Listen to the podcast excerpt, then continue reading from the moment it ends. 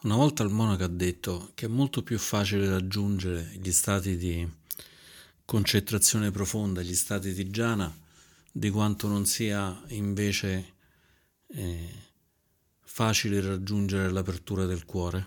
È più facile raggiungere questi stati che sembrano quasi soprannaturali, di gioia profonda, di emozioni profonde, piuttosto che, che riuscire ad aprire il proprio cuore.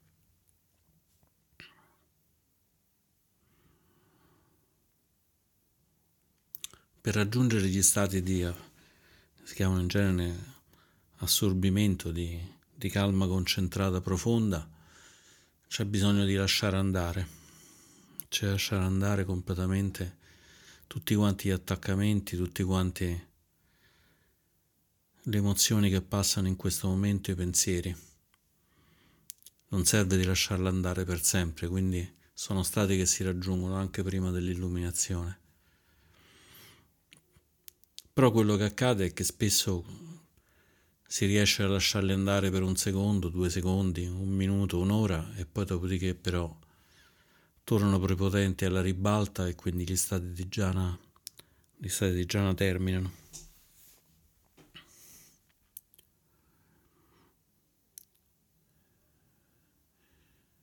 E quindi possono essere anche una specie di esperienza esplosiva, se vogliamo dire.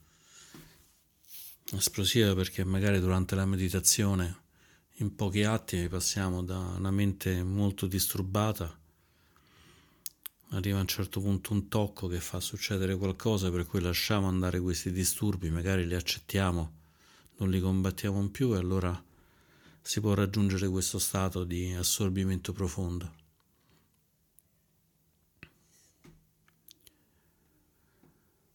Aprire il cuore, Accogliere, accogliere se stessi, accogliere gli altri è, è decisamente più, più complicato perché è una cosa tremendamente più progressiva. È difficile che il cuore si apra, si apra all'istante, anche se anche questo è possibile. Possiamo vedere il sorriso di un bambino, il sorriso di una persona per strada, e già quello, e già quello può toccarci toccarci profondamente. Un, un grande monaco che ho avuto modo di, di incontrare in un ritiro, eh, in un momento mi ha fatto un sorriso che è stato uno degli insegnamenti più profondi che abbia mai ricevuto, perché era un sorriso assolutamente puro, senza, senza nessun attaccamento, senza nessun... secondo fine, senza niente. Era un sorriso che esisteva per essere un sorriso. Era come se fosse sbocciato un fiore, un fiore di loto dal suo cuore. Allora, quando accadono queste cose anche il nostro cuore risponde, anche noi ci lasciamo andare, e questa è una sensazione che tutte le persone provano. È difficile che vedendo la felicità di un bambino si rimanga del tutto del tutto neutrali, a meno che chiaramente non abbiamo delle sofferenze profonde, e quindi questo addirittura aumenta, aumenta ancora di più le nostre sofferenze, perché magari pensiamo da bambino io non ero così, non ho avuto questi momenti, e quindi parte tutto un treno d'avversione che ci impedisce di, di lasciare andare.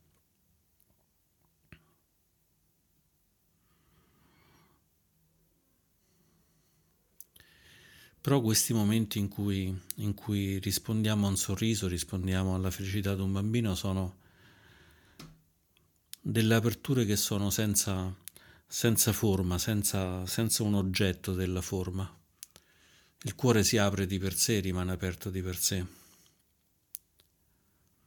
Sentiamo che in quel momento possiamo accogliere molte più cose del normale, possiamo essere più felici del normale. Quando però abbiamo di fronte una persona, delle persone, delle situazioni, allora è più difficile entrare in contatto aprendo il cuore, perché aprire il cuore significa abbassare tutte, tutte le difese.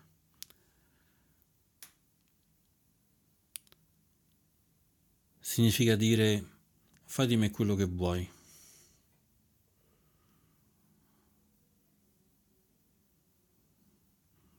È un'apertura che è assolutamente inclusiva. È un'apertura che è legata al non aver paura.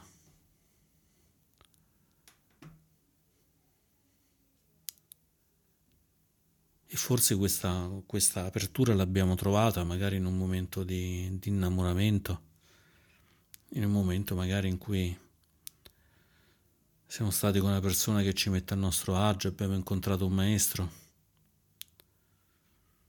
A volte può essere anche semplicemente vedere una statua di, di un grande essere, di un Buddha, di, di un grande essere che noi riconosciamo come tale. Può essere anche una statua della Madonna che è molto facile incontrare. Allora lì apriamo il nostro cuore a questo grande essere, a questa Madonna, a questa persona di cui siamo innamorati, a questa persona di cui siamo riconoscenti.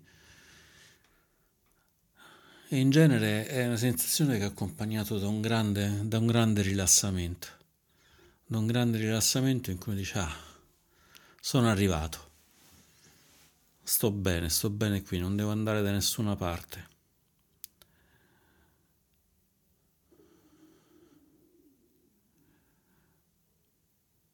Se osserviamo con, con profondità l'apertura del cuore, quando ci accade, quando, quando capita di di essere disponibile, ci rendiamo conto che in quel momento non abbiamo voglia di stare, di stare altrove, ma stiamo bene dove stiamo, e stiamo bene dove stiamo perché non abbiamo paura, non abbiamo avversioni, non abbiamo attaccamenti. È un momento in cui tutto sommato il mondo sta bene così, il mondo che fino a un attimo prima ha vorticato completamente e noi stavamo sempre dietro a questo vorticare. Per un attimo tutto sommato si è un po' acquietato e noi ci siamo messi seduti lì in mezzo a, a goderci il momento. A volte queste sensazioni possono capitare pure in momenti particolarmente strani. Magari stiamo in una città, magari in una città straniera. Sto pensando una volta che mi è successo questo, credo in Olanda se non mi sbaglio, in cui pioveva tantissimo, pioveva fortissimo e non c'era nessun punto in cui, in cui ripararci. Stavo con mia moglie e mia figlia quando è successa questa cosa. Corri, corri, corri, perché in un attimo era, sarà veramente riempita l'area di, di secchiate d'acqua. Finalmente abbiamo trovato un albergo che aveva aperto le porte e permetteva alle persone di ripararsi all'interno. Per cui in un attimo tutte le persone che stavano disperate per, per la strada, perché pioveva veramente forte, ci siamo infilati in quell'albergo, completamente già bagnati, a, a riposarci un po'. E quasi naturalmente c'erano risa, c'erano sorrisi, c'era anche molta gratitudine verso chi aveva accolto questi pellegrini della pioggia. È chiaro che nessuno di noi sarebbe morto per, per la pioggia, non sarebbe successo niente, ci saremmo semplicemente continuati a bagnare, ok. Però quello è stato un momento in cui ho sentito la magia, la magia della compassione di, di queste persone che ci hanno permesso di, di stare un po' con, con loro senza, aspettando che, che crollasse un po', che cadesse un po' il forte piovere, che si riducesse la pioggia.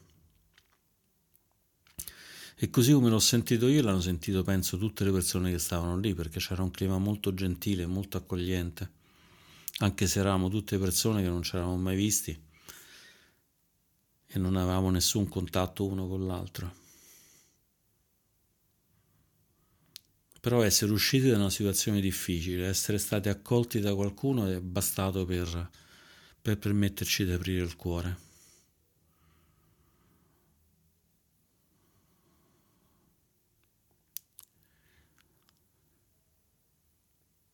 Per cui spesso l'apertura del cuore la possiamo sentire non tanto quando già siamo felici, che spesso ci dimentichiamo di, di, di renderci conto di questa felicità, di questo, di questo stato che ci ammorbidisce, ci consente di, di vivere con maggiore agio, ma ce ne rendiamo conto quando passiamo da una situazione difficile a una situazione più tranquilla.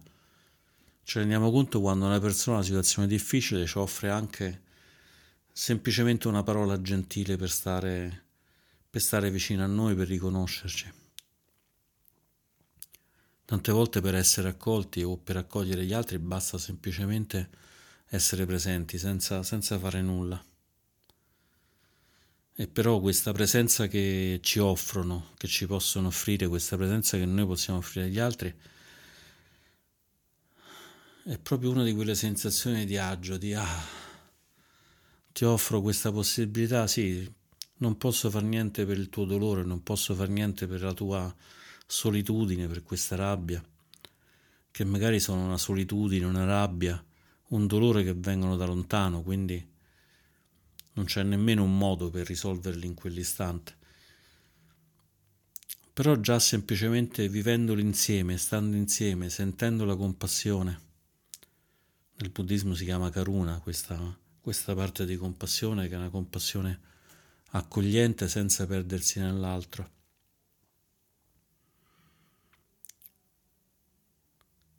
Di riconoscere come sta l'altro e di riconoscere al tempo stesso come stiamo noi.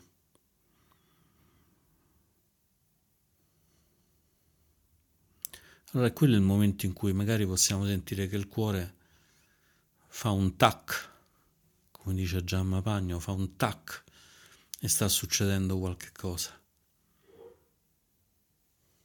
E noi dobbiamo stare molto attenti, perché lo scassinatore, se deve aprire la cassaforte, si deve mettere lì a sentire, muovendo la, la rotella della cassaforte, almeno così fanno nei film, tutti i rumoretti che fa la cassaforte per riuscire a trovare la combinazione. Ma talvolta aprire il nostro cuore non è che sia molto diverso da aprire una cassaforte chiusa di cui non conosciamo la combinazione. Noi dobbiamo stare esattamente attenti, esattamente consapevoli come quel ladro, soltanto che il ladro lo fa per una cosa che magari gli darà qualche felicità quando avrà i soldi, e quando saranno finiti non gli avrà portato nessuna felicità, se non magari invece tanta infelicità, perché si renderà conto del dolore che ha causato o dei problemi che ha causato alla sua vita. Invece se noi riusciamo a sentire questo tac, questa serratura che comincia, magari non si apre nemmeno, ma comincia ad aprirsi, allora lì possiamo sederci e dire, ah, in fondo anche questo cuore, questo cuore che, che sembra il mio, ha la possibilità di sbloccarsi, di non rimanere bloccato. E se magari oltre che il tac ne fa altri di più, un bel tac, tac, tac, allora magari possiamo inspirare il profumo di quel fiore che si è aperto, inspirarlo fino in fondo e riconoscerlo. Perché una volta che riconosciamo la strada, riconosciamo come il cuore quando, quando si apre, diventa più facile di riconoscerlo in altri momenti.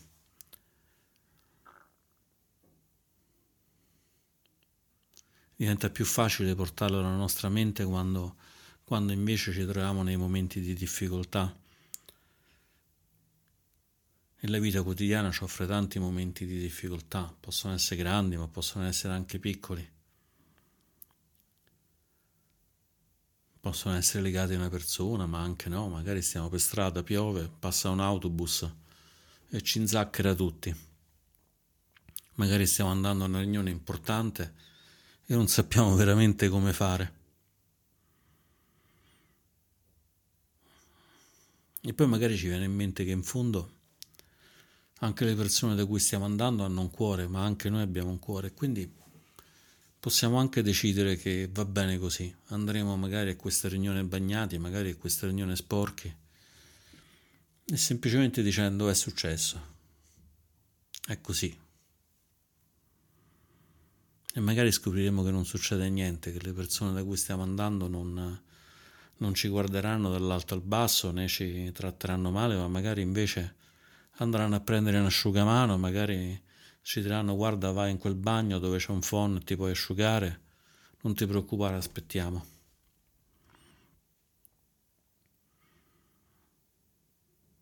A volte capita e a volte no, a volte non capita, magari invece capita capita l'opposto. Andiamo lì e le persone ci dicono ma come arrivi, non ti vergogni, eccetera.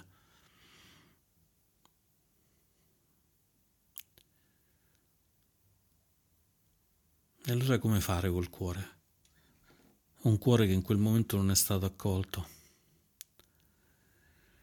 Il Buddha tantissime volte ha detto: non vi preoccupate degli altri, preoccupatevi di voi stessi. C'è un insegnamento molto molto bello, anche molto... è un bel quadretto, un bel quadretto anche di letteratura, in cui ci sono due saltibanchi, cioè un saltibanco esperto e un suo, un suo discepolo, che stanno imparando, devono fare un esercizio di salire tutti e due su un bambù molto alto, quindi sta a stare molto in alto. E il, il maestro dice al discepolo: stiamo attenti l'un con l'altro, così non ci faremo male. Io sto attento a te e tu stai attento a me, così non ci faremo male. Ma il discepolo, che evidentemente aveva della saggezza in sé, gli dice: no, guarda maestro, non facciamo così, facciamo che tu stai attento a te e io starò attento a me. In questo modo proteggeremo l'uno con l'altro, perché tanto staremo tutti e due in alto. Ma se io proteggo me, sto proteggendo te, e se tu stai proteggendo te, stai proteggendo anche me dalla caduta. Perché è più facile proteggersi direttamente che farsi proteggere dagli altri. Il maestro riconosce la verità di, di, questa, di questa affermazione, e loro poi fanno esattamente così e fanno, vanno poi a fare la loro performance in questo modo. E questo è l'insegnamento che, quando l'ho sentito la prima volta, ho fatto: oddio mio, ma che vuol dire? Ma come? C'è la compassione, c'è l'aiutare l'altro e così via, e poi invece dice: no, ognuno per cavoli suoi, non ti preoccupare, io penso a me, tu pensi a te, e così via. Sembrava quasi come se caschi caschi, io rimango sopra, non mi faccio male. Poi mi sono reso conto che in realtà il senso non era affatto quello, il senso era tutt'altro. Il senso era: quanto è facile che io possa impedire la caduta del mio maestro, è quasi impossibile. Se lui comincia a cadere e io sto su un, su un bambù, anche se lo prendo con, per un braccio, alla fine cadrò anch'io. Mentre magari posso stare ben attento a non cadere io, a stare molto attento.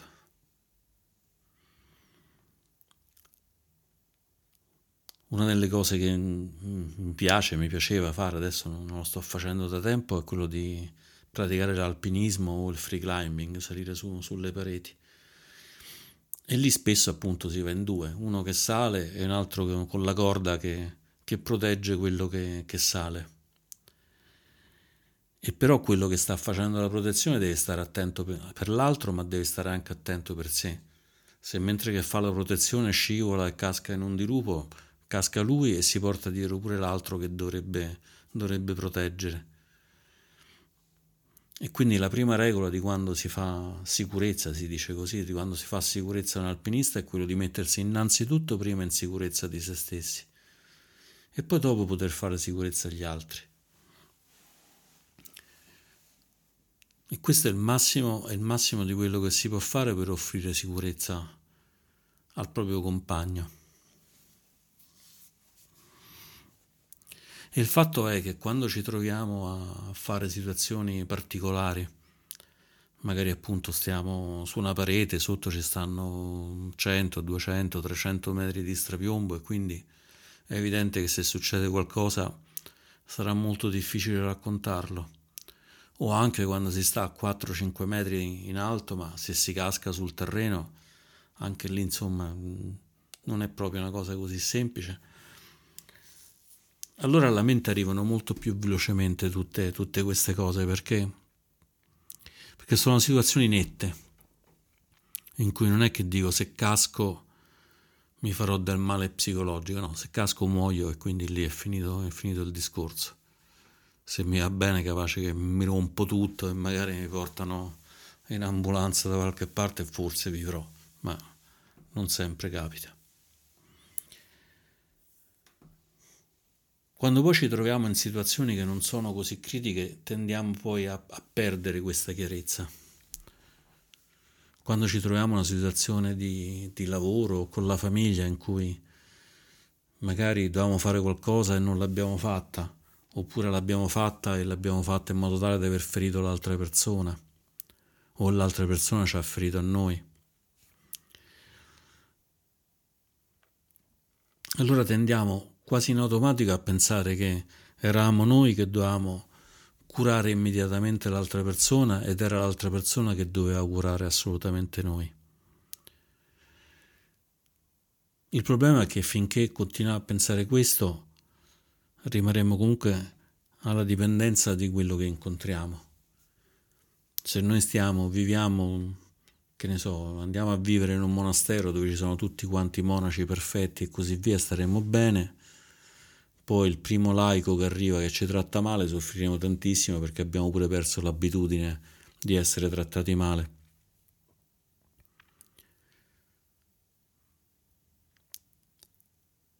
Oppure viviamo con persone tutte quante tranquille, per cui siamo noi che riusciamo con facilità a trattarle bene, e poi magari incontriamo una persona che ci insulta, ci tratta male e non riusciamo, non riusciamo nemmeno vagamente a gestirla. Però lì l'insegnamento del Buddha diventa veramente di grande aiuto. Questo sutta dei giocolieri diventa d'aiuto, perché uno dice: ok, aiutiamoci da soli, aiutiamoci a ritrovare la pace in questo momento, ritroviamoci a ritrovare questa pace coccolandoci da soli, curandoci da soli, accudendoci da soli. Soltanto che non è un solo in cui ci sto solo io, ma un solo in cui lascio spazio a quello che rimane, a quello che rimane quando non ci sono più le cose, quando non c'è più l'attaccamento alle cose.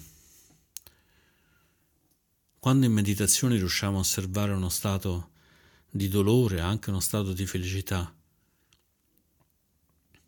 possiamo toccare questa coscienza che non è né dolore né felicità, e non è né dolore che passa o che rimane, e non è né felicità che poi dopo scompare, ma è uno stato di calma, uno stato di calma molto molto sereno, molto molto pacifico. Ed è lo stato di calma che ci permette di accogliere completamente noi stessi. Spesso durante la meditazione si dice che bisogna praticare con mantenendo il principio del non, non giudicare. Non giudicare non vuol dire che tutto quello che facciamo va bene. Se trattiamo male una persona, se ci trattiamo male noi stessi, non stiamo facendo un'azione salutare.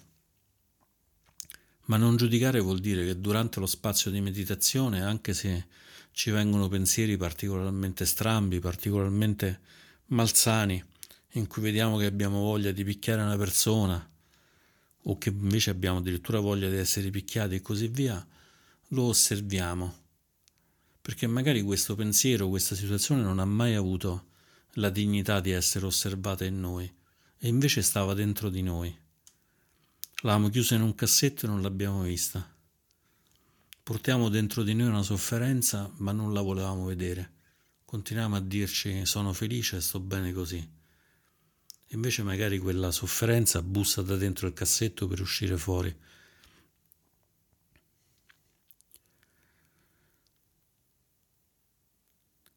Allora, stando attenti a noi stessi, possiamo lasciare lo spazio a queste sofferenze, a queste paure di emergere,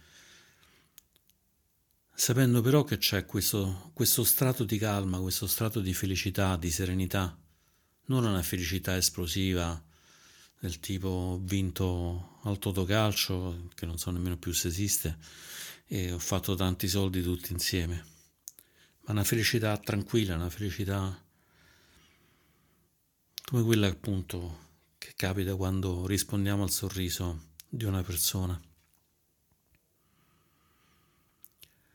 E allora è facendo, facendo leva e stabilità sull'aiutarci che possiamo trovare la stabilità in noi.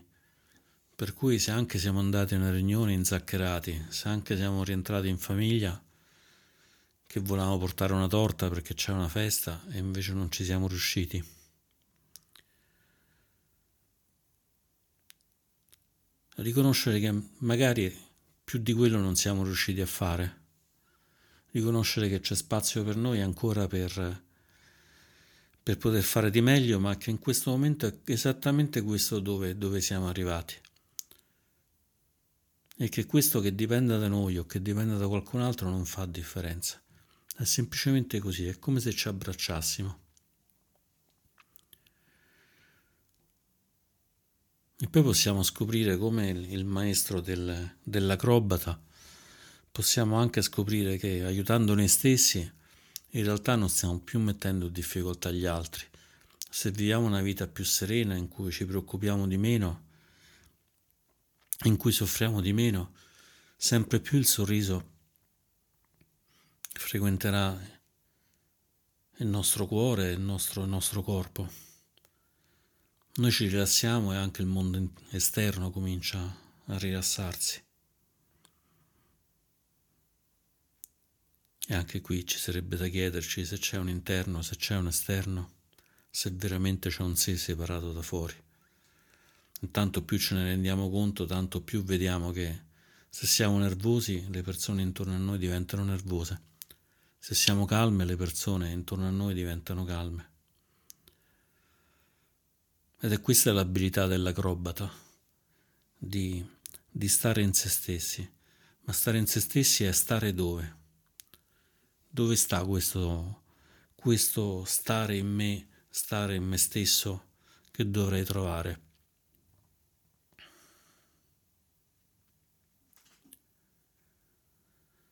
Perché se non sappiamo dove guardare, diventa anche questo semplicemente un'espressione verbale, anzi diventa una fonte di frustrazione. Dovrei lasciare andare, sì, vabbè, questa persona mi sta talmente antipatica, la odio talmente alto che lasciare andare, gli do tre bastonate sulla testa se le prendo. Dice sì, ma devi lasciare andare, sì, vabbè, ma come faccio? Io non ci riesco, non riesco a trovare il modo per, per liberarmi da, da questa cosa. Devi applicare la saggezza, sì, vabbè, non ce l'ho, quindi come faccio a trovare la saggezza? Diventa tutto un meccanismo per cui sembra sempre che ci manca qualche cosa. E allora semplicemente potremmo dire, ok, sto in una situazione, una situazione difficile, una situazione che non riesco del tutto a controllare. Intanto mi aiuto da solo, intanto mi... mi, mi Mi tratto bene da solo, non aggiungo altro, altro dolore, altra insoddisfazione a questa cosa. E posso semplicemente dire, ok, c'è questa situazione di conflitto, c'è questo odio, questo dolore. Va bene, c'è. Non è una cosa mia, non è una cosa che è connaturata in me. Adesso c'è, prima non c'era, domani non ci sarà più, magari anche fra pochi minuti non ci sarà più. Allora, sapendo che è tutto quanto mutevole, è tutto quanto insicuro, come diceva Gian Chah, e c'è questo stato di completa aniccia, di completa instabilità, che è una delle componenti di tutto ciò che nasce. Allora, con, con qualche respiro, con qualche momento di tranquillità, possiamo provare a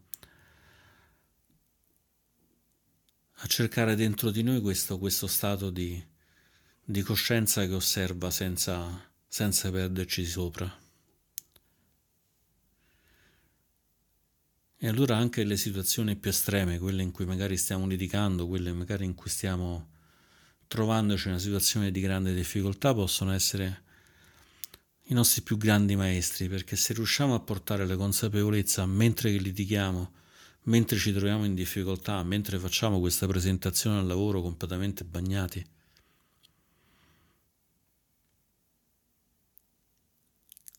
osservando quello che ci passa nella mente, osservando che magari quelle che stiamo vedendo negli altri sono solo nostre proiezioni.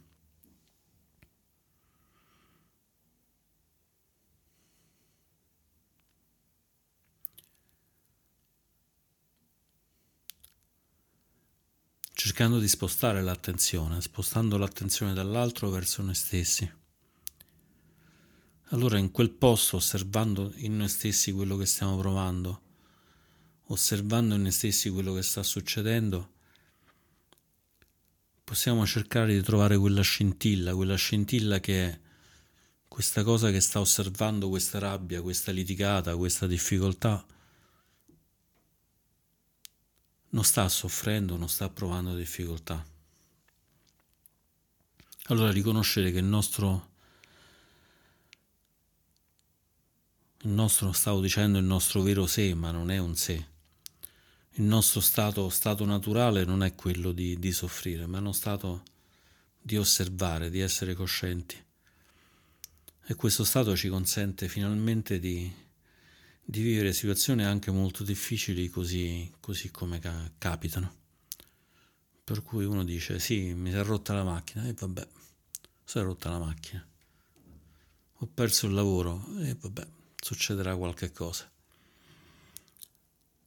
Non è facile, bisogna essere cinture nere di, di osservazione del proprio cuore per dire ho perso il lavoro, ho perso una persona cara e dire va bene, andrà bene lo stesso e in realtà c'è una base in cui io e l'altra persona stiamo bene. È tutto meno che facile. Però proviamo a sentire questo piccolo click del nostro cuore.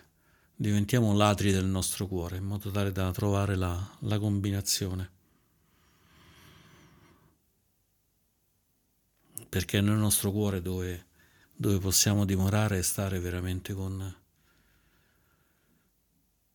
con, tanto, con tanto agio, con tanta serenità, una serenità che diventa sempre più stabile fino a diventare del tutto del tutto intoccabile, perché non è più una serenità che è nata, ma è semplicemente che abbiamo ritrovato la serenità che c'è sempre stata. E con l'augurio che la nostra pratica sia di aiuto a noi per ritrovare questa stabilità, questa stabilità del cuore, e che questa nostra pratica aiuti anche tutte le altre persone, sia le persone viventi, sia anche le persone che non vivono più, a ritrovare la propria stabilità.